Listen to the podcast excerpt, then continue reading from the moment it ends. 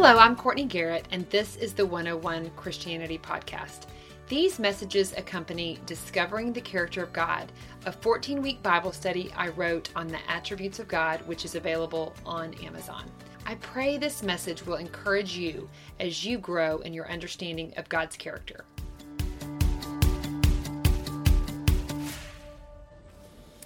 Okay, so I thought that this morning would be a good time for us to do just a little recap on where we've been because we have two more meetings after today, and then we're going to have a break, and then we'll come back in January. And so I thought, let's talk about where we've been because I've been intentional in this curriculum to try to build um, with, uh, with, with putting pieces in place so that some of these things hopefully kind of come together in a fuller way um, as we kind of lay a foundation.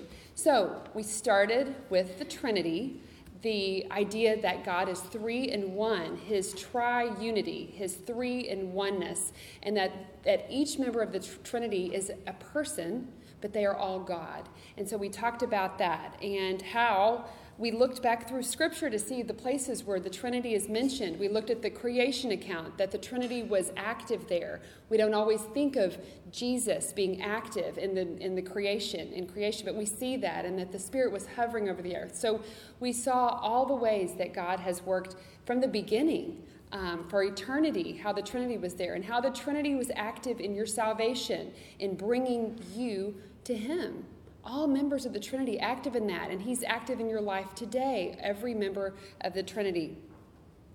From there, we talked about God's holiness, and we kind of painted the picture that God's holiness is, in, a, in, in some ways, an umbrella attribute, that all of His attributes are holy, but the reason that he is holy is because he's completely distinct. He's so separate from us. He is unlike us because he is sinless and good and pure. And so the two aspects of his holiness, his majesty, and that he is distinct and separate, and then his moral purity and his goodness, and so those are the two aspects of his holiness. And then also that he calls us to live holy lives. And what does that look like for us to walk in holiness? Because yes, we still struggle with sin, but that he's given us an ability to reflect him by walking in holiness. From there, we looked at God's justice last week. And so the, the aspect that I focused on last week was God as a perfect, righteous judge. He's a fair judge. That oftentimes we think things are not fair. He is fair because he's good, he's holy, and he's righteous. And so that God, yes, he judges sin, but he's also a merciful, good, loving God who gave us an ability to know him because he's a holy God who sent his holy Son so that we could know him. So that's where we've been. Now, if you felt a little confused this week because I mentioned in the study about how justice and righteousness are similar attributes, they're almost synonyms. If you look at some of the root words in the Greek and the Hebrew, they're very similar. So if you felt a little confused, like I'm kind of trying to put these things together, it's okay. We're going to hope to kind of work our way into a little bit more clarity today. But there's going to be overlap in some of these attributes. You're going to see how God's righteousness does overlap with some of his holiness and his justice. So if you're confused, just sit tight. Maybe we'll kind of untangle it, I hope. Okay, so here we are. We're in the middle of October in Houston, Texas, and we're ready for some cooler weather. And we are just ready for all things fall. We kind of try to think of what it would be like if our leaves changed colors, because they really don't. Um, so you might put a fall wreath on your door that has changing colors that aren't real, but that helps us feel like we're in fall. Um, pumpkins and all sorts of things like that. And then Halloween is around the corner. And before you think I'm going to be hating on Halloween, I'm not going to be doing that. I just Amazon primed a ninja costume to our to our house and a Batman. So we're going to be Halloweening and trick or treating and everything. But as we think about um, Halloween, the things that I don't like so much in recent years is all of the billboards around town.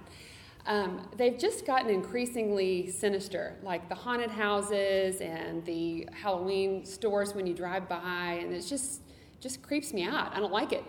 Um, but the thing that is most disturbing to me lately are all of the billboards that are advertising the, the new movie, The Joker. I don't know if you've seen it or not, but it is. You, I mean, I just kind of like it, you know, because the clown face and anyway, for those of you who don't know who the Joker is, it is you know the the villain in the Batman movies, and um, so they have decided to make a whole movie around the Joker. Um, so I, I'm not going to see the movie. I don't plan to see the movie. I, um, but I read a couple of reviews, which I thought were interesting. One of them said, If violence is a natural product of a community that is learning to take pleasure from hatred, Joker affords us a glimpse of the coming apocalypse. That sounds good. Then it just wants to make you run to the movie. Okay, then the other one was, um, this one was really good. It's an affecting and upsetting experience, but that's the point. Mean, do you want an affecting and upsetting experience? That's not why I go to the movies. So, you know, and even when they did the premiere, there was this extra security so that, that people would not feel like some of this violence might be like a copycat situation. I mean, just bad, right? Okay, what has happened? There is a culture wide fascination with darkness and evil, isn't there? We've seen it for a while, like the, the vampire movies and, and shows were real popular for a while, and now we see the Joker being kind of celebrated, or kind of uh, the culture shifting towards this glorification of the villain. So, what has happened to right versus wrong and good versus evil? It seems that the lines are blurring more and more for our culture. And entertainment is always a reflection of the culture in music and in film. So we shouldn't really be surprised by that um, because 2 Timothy 3 says, paraphrasing, in the last days, people will become lovers of self, lovers of money, disobedient to their parents, ungrateful, unholy, heartless, unappeasable, brutal, not loving good. Not loving good. And then John 3 19 through 21 sums it up when he says, This is the verdict. Light has come into the world, but men love darkness instead of light because their deeds were evil. Everyone who does evil hates the light and will not come into the light for fear that his deeds will be exposed. But whoever lives by the truth comes into the light. So we see just darkness in our culture, don't we? So, what is right or wrong when the culture doesn't see anything as black and white anymore? As Christians, we don't have to wonder what is right. And that's a wonderful gift. Because God alone is right, and what he does is right, and therefore he is righteous. This means that his words are right, his law is right, his plans are right, his ways, all of his ways are right. So God is righteous and that's what we're going to talk about today. I'm going to kind of break it up into two aspects the fact that God is righteous and that Christ is our righteousness. So, the two things I'm going to talk about today. So, first, God is righteous. You all looked up that uh, some definitions, or you saw a definition in your study this week, but just to kind of highlight that a little bit more. God is righteous. That means that He is free of sin and guilt. He is perfect and He is the standard for all that is right. Righteousness is being right and also doing right. And so God is the absolute standard for what is good and right. In Isaiah 28 17, we see that righteousness is referred to as a plumb line. This is my dad's favorite description of righteousness, and um, he's here today in the back. So, this is a shout out to my dad about the plumb line of righteousness. So, he's talked about it for so much uh, of my life that I'm like, I'm going to find out what the plumb line really is. So, I did a little study for you, Dad. A plumb line, since we're not carpenters, carpenters use this, but let me explain what a plumb line is. A plumb line is a cord with a weight attached to one end. And when it's dangled, when it's held freely, it creates a perfect vertical line because it uses gravity to be able to create perfection there. There's nothing that's going to waver as long as it's held steady. So, a plumb line is an objective measuring tool. It doesn't change or move, it just stays still, and it shows you a direct, perfect vertical line. It remains true, and so when a carpenter is using it, all the work must line up with the plumb line or risk it being crooked. And it was interesting as I was doing this whole thought about the culture. You know, Philippians 2 talks about living in a crooked and in a, in a twisted generation. That's kind of, it's interesting. So that was then, and, this, and that's now too. But back to the plumb line. Okay, so here we are. So a plumb line ensures that everything is right and justified and centered. God is righteousness because he is the standard by which we are measured. He's our objective measuring tool. And God judges according to his standard. So his moral law is the plumb line. So, how do we measure up against the plumb line? We're sinful. We have to talk about sin every time, don't we? We do. We have to have the good before the, you know, the bad before the good. So we're sinful. We are all fallen. We went we talked about what happened in the garden and how sin entered mankind. And so we have a sin problem and there's nothing nothing we can do to fix that. Isaiah 53 6 makes it very clear that we all, like sheep, have gone astray, every one of us to our own way. Isaiah 59 2 takes it further and says, Our iniquities have made a separation between ourselves and God, and our sins have hidden his face from us. So we might think, like I talked about last week, that we can do a lot of good. That, that might make us righteous before holy God, the holy, righteous plumb line.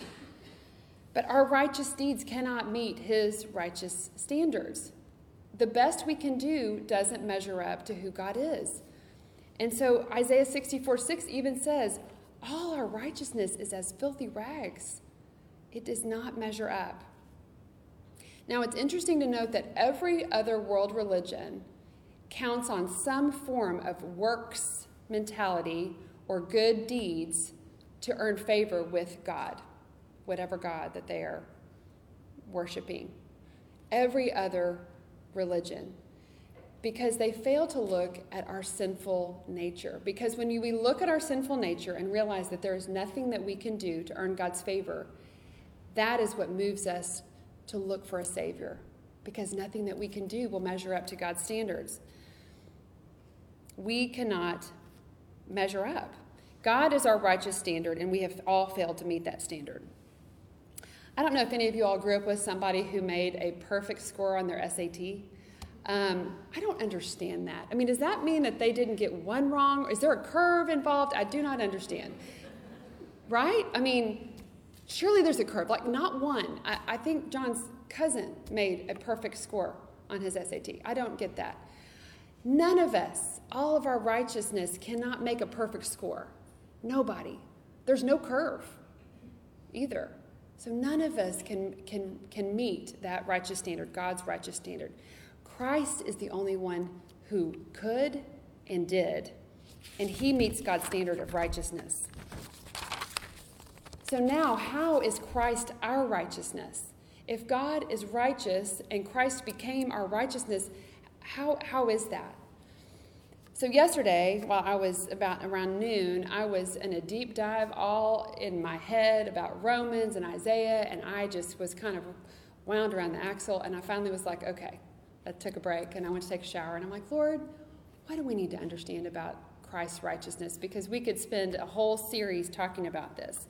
There's a couple of things I want to point out, and the first is that we are justified freely because of Christ's righteousness. So, justification, you read that in, in, your study this week, what justification is.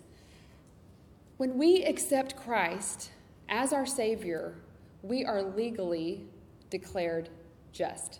We are justified. Not because of what we did, but because of accepting what Christ did on our behalf. Six months after our second son was born, um, Camp, Camp is adopted. Six months after he was he was born, we went to the court and we had um, a court appearance before a judge who declared Camp legally and officially a part of our family. His, his name changed, his identity changed. He is permanently a part of our family. When you trust in Christ for your salvation, you are legally, permanently a member of God's family. Nothing can change that. Camp will never have to go back to the courthouse and say, Is that true? Did I, am I part of the family? He never has to do that because it was, it's a once and for all. And ladies, it's so important that we understand that because justification is a one time declaration. You don't have to continue to try to justify yourself again and again and again before the Father because we, because Christ did it for us. It's a one time thing. We don't have to earn our way. And that's such a gift. And so we weren't justified because we suddenly started doing a lot of good things or we try we stopped doing a lot of bad things. It's through justification that Christ's righteousness is, is imputed to us. Now, imputed is a word we don't use very much, but it was it is totally given to us. You can't take it back. Ephesians 2 8 and 9, which you know, is it is by grace you have been saved through faith, and that is not from yourselves. It is a gift of God, not of works, lest any man should boast. No good works could give us Christ, could give us salvation. It's only Christ's righteousness because he upheld the law perfectly. So, secondly, what is it that we are clothed in Christ's righteousness? If you've ever heard of that idea, that we are clothed in, in his righteousness. I don't know if any of y'all have a favorite robe, but I'm a robe person. I hope you are too. If you're not, we need to talk. We, I got to get you. You don't have the right robe. Because if you have the right robe, you become a robe person. I come from a long line of robe people, and we have a, and I really have a variety of robes. But there's one robe that I really love, and it is a uh, long pink, fluffy robe. It's a Barefoot Dreams. And again, you need to get the right robe. We'll talk later. Barefoot Dreams might be your favorite new thing. But anyway, I wear it. Um, it doesn't matter if it's in the middle of the summer, if it's the middle of the winter. I wear it, um, and I sometimes, when it's cold in my house, I wear it over my clothes, which is a good look. Just, um, uh, but a robe in biblical times was a dress of state. Uh, it's like it's, it was like something of a dignified manner. It was like priests and judges and, and rulers and princes wore them. So I love it when Isaiah 61:10 says, I delight greatly in the Lord. My soul rejoices in my God, for he has clothed me with garments of salvation and arrayed me in a robe of righteousness. I love that visual because Christ's righteousness gives us a new identity. Because when God sees us, he sees Christ. If we are if we are saved, if we are one of his, we are in Christ, which means we have the righteousness of Christ. And we can live into this new identity. And so when we talk about walking in holiness and walking in righteousness, that is living into our new identity as being in Christ and clothed with his righteousness. And that is a part of our sanctification. So, justification is this one time event where you are declared righteous. Sanctification is us living this out for the rest of our life. Yes, we are sinners. Yes, we struggle. Yes, we don't always live according to God's righteous standard. There's no way. But we rely on Christ and we remember our identity, and that is the Holy Spirit enables us to walk like Christ, more Christ likeness. We're never going to be perfect. That'll happen one day in heaven.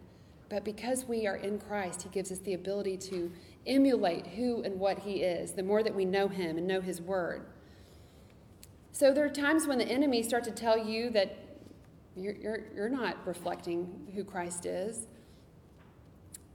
Go and put on your robe if you need to.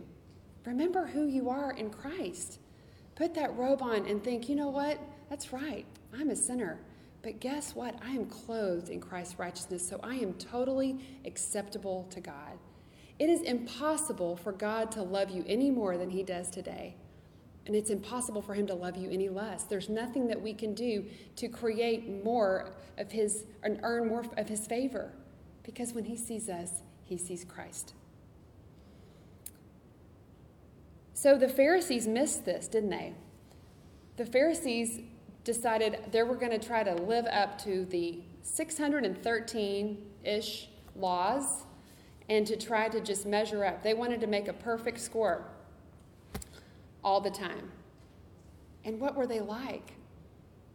They, they looked the part, they were shiny on the exterior, but their hearts were not soft towards the Lord. So we, we have to realize that we can sometimes default to that Pharisee mentality and try to do a lot of good things to earn God's favor. And again, we have to come back to Christ and what he did for us. Uh, more recently, one of the verses that has really this kind of become a prayer to me is in Psalm 23, where it says that God leads us in paths of righteousness for his name's sake. And that has become a prayer of mine um, over and over again. Just, Lord, lead me in paths of righteousness for, for who? Not for me, for your name's sake. And that can be your prayer too as we think about righteousness. Lord, lead me in your paths for your name's sake. And there's so many blessings that come from us trying to live into this new identity of being in Christ's righteousness. In Matthew 5 6, you hear that it says, Blessed are those who hunger and thirst for righteousness. And then in Matthew, a little bit later, Matthew 6:33, a verse you're familiar with, seek ye first his kingdom and his righteousness, and all these things will be added to you. So as we seek him, we live out more of what it looks like to reflect our righteous Savior.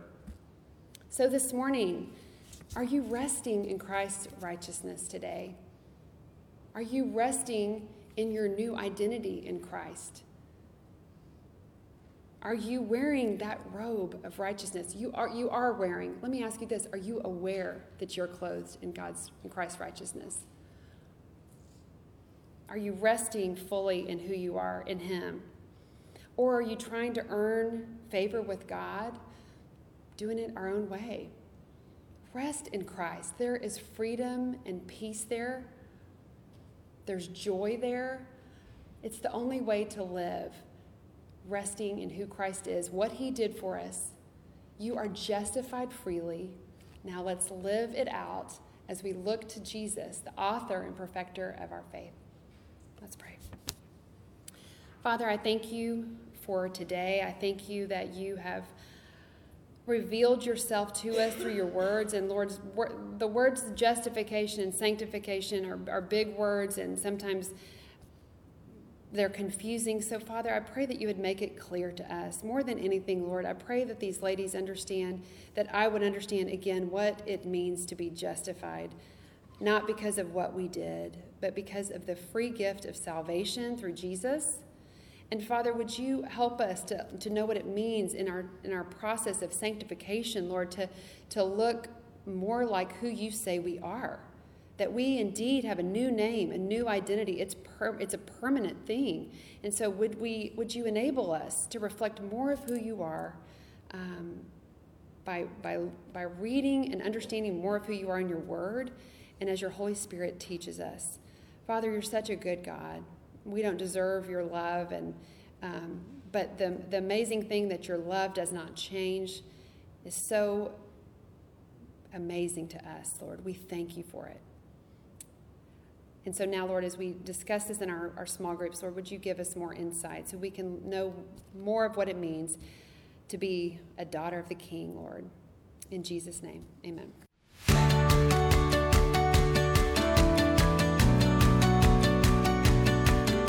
For more information about our resources, please visit 101christianity.com. And for more encouragement, you can follow along on Instagram at Courtney underscore Garrett underscore. Let's press on as we seek to know the truth and share the truth.